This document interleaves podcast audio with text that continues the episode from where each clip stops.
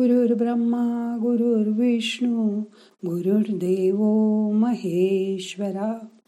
गुरु साक्षात परब्रह्म तस्मै श्री गुरवे नमहा आज नवरात्राची सहावी माळ. आपल्या दुर्गेच्या रूपाला कात्यायनी या नावाने आज पुजतात. या दिवशी साधकाचं मन आज्ञाचक्रात स्थिर करावं.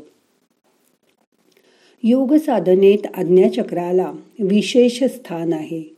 या चक्राशी मन एकाग्र झालं की साधक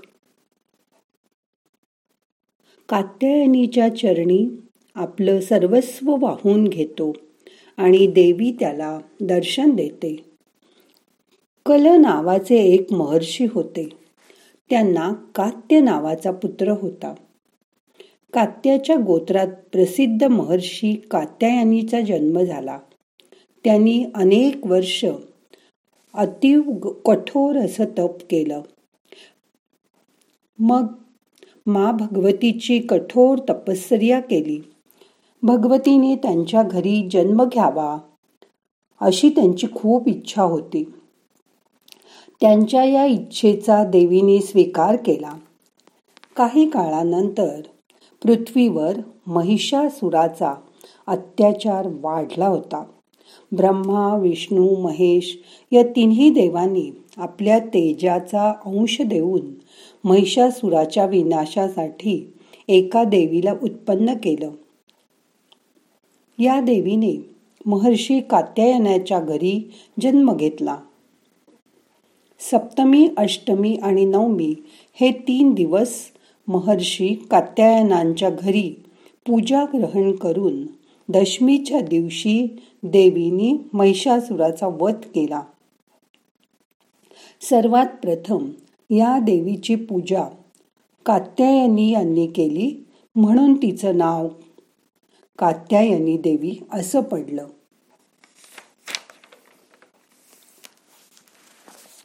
ही अमाप फळं देते. यामुळे यमुनेच्या किनारी गोपींनी भगवान कृष्णाला पती मानून त्या रूपात त्याला प्राप्त करून घेण्यासाठी या देवीचीच पूजा केली होती. हिचं रूप अत्यंत तेजपुंज आहे. तिला चार भुजा आहेत. वरच्या उजव्या हाताची अभय मुद्रा आणि खालच्या हाताची वरद मुद्रा आहे. डाव्या वरच्या हातात तलवार आणि खालच्या हातात कमळाचं फूल आहे. ती सिंहावर बसलेली आहे. तिच्या उपासनेमुळे माणसाला अर्थ धर्म काम आणि मोक्ष या चार पुरुषार्थांची प्राप्ती होते. इथे इहलोकात राहून त्याला तेजाची प्राप्ती होते. तिची मनापासून पूजा केली असता रोग भय दुःख नाहीस होतं. रागापासून मुक्ती मिळते. शा सात जन्माचं पाप ती नष्ट करते व आपल्याला सुख देते. आज पिवळ्या रंगाची वस्त्र परिधान करतात. पिवळा रंग ऐश्वर्याचा वैभवाचा प्रतीक आहे. हा रंग श्रीकृष्ण व लक्ष्मीला खूप प्रिय आहे. हा रंग गजानन महाराजांनाही खूप आवडतो. हा हळदीचा रंग आहे. सौभाग्याचं प्रतीक मानलं जातो. हळद आणि कुंकू असं लावून आपण सौभाग्यवान देतो. मनाची एकाग्रता या रंगामुळे साधली जाते. हा रंग आनंद सौख्याचं प्रतीक आहे.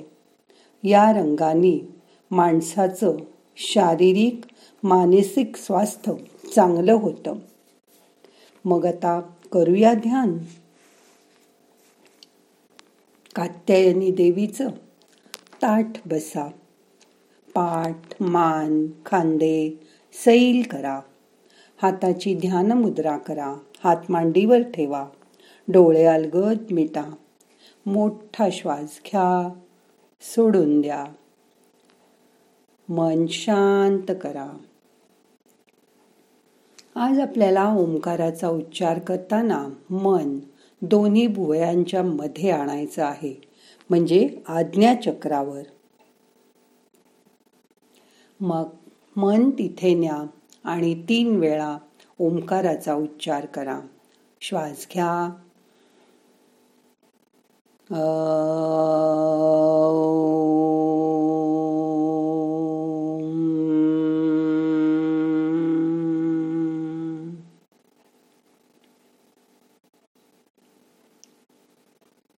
but it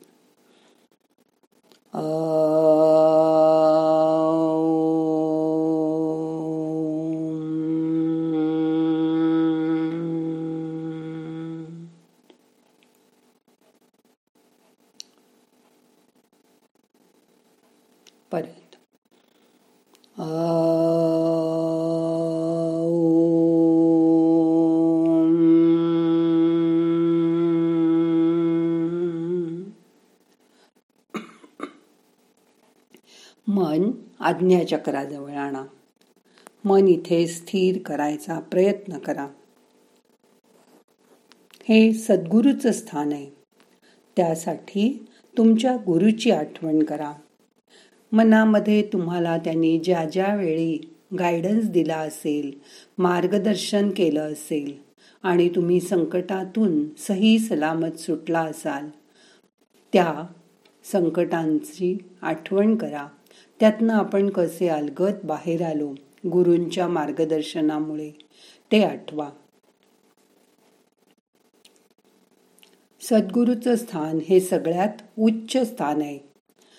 कुठल्याही देवी देवतांचं दर्शन होणं किंवा न होणं हे सुद्धा सद्गुरूवर अवलंबून असतं.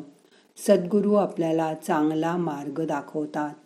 मन अस्थिर असेल अशांत असेल त्यावेळी सद्गुरूंची आठवण करायची आणि त्यांना नम्रतेने नतमस्तक होऊन त्यांचं पूजन करायचं. ज्या ज्या स्थळी हे मन जाय माझे त्या त्या स्थळी हे निजरूप तुझे. मी ठेविते मस्तक ज्या ठिकाणी तेथे तुझे सद्गुरु पाय दोन्ही. सद्गुरूच्या पायावर माथा टेकायचा. म्हणजे आपलं आज्ञाचक्र टेकायचं. आणि तिथेच त्याचं स्थान असल्यामुळे त्याचा आशीर्वादाचा हात आपल्या डोक्यावर ठेवला जाईल. मग कुठलं दुःख कुठलं संकट आपल्याला त्रास देऊ शकणार नाही. आपण आनंदी राहू सुखी राहू आज ध्यानामध्ये आपल्याला आपल्या सासूची आठवण करायची आहे. सासूबाई म्हटलं की थोडीशी धास्ती वाटते ना? याला कारण पूर्वापार सासू सुनेला छळते असं तिचं चित्र निर्माण केलं आहे नाटक सिनेमा आणि आता टी व्ही सिरियलवाल्यांनी. पण आत्ताच्या काळात सासू सुनेचे संबंध खूप चांगले असतात. सासू सुनेला तिच्या बरोबरीने वागवते. होता होईल तो ती तिला मदत करते. सून नोकरी करत असेल धंदा करत असेल तर तिची मुलं आनंदाने सासू सांभाळते. उलट सुनेला ती सांगते की आता यापुढे माझ्या मुलाला तू बघ आणि त्याच्याकडे लक्ष दे. व मी तुझ्या मुलांना सांभाळते. कारण तिच्या दृष्टीने नातवंड म्हणजे जणू काही दुधावरची सायच असतात. तुम्हाला तर माहितीये की बायका साईला किती जपतात ते.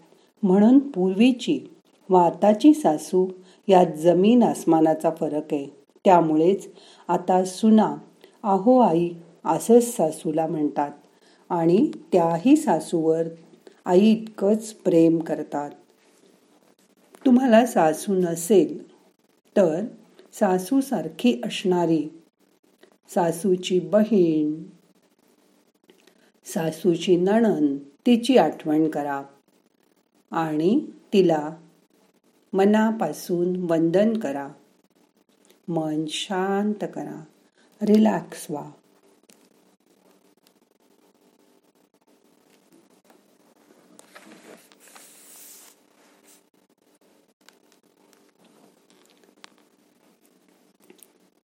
मन आज्ञा चक्राजवळ असू दे.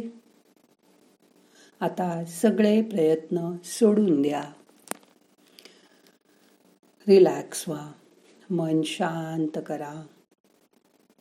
कसलाही विचार थोडा वेळ करू नका. आपण कोण आहोत? कुठे आहोत? हे विसरून जा. शरीर मन शिथिल करा. ही शांत अवस्था स्तब्ध अवस्था. दिवसभर अनुभव करा. मन अगदी शांत झालंय.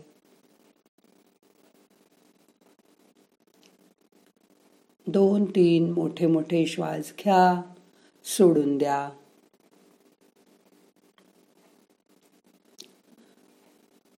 श्वासाकडे लक्ष द्या.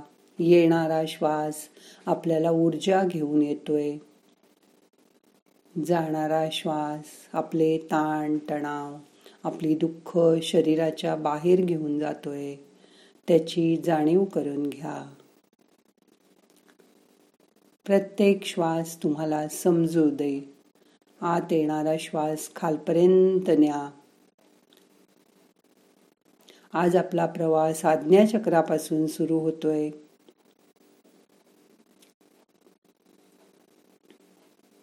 मन शांत रिलॅक्स कसलाही ताण नाहीये.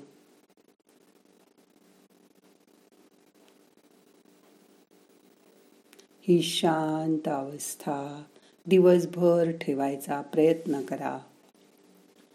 नाहम करता हरिक करता हरिक करता ही केवलम. ओम शांती शांती शांती.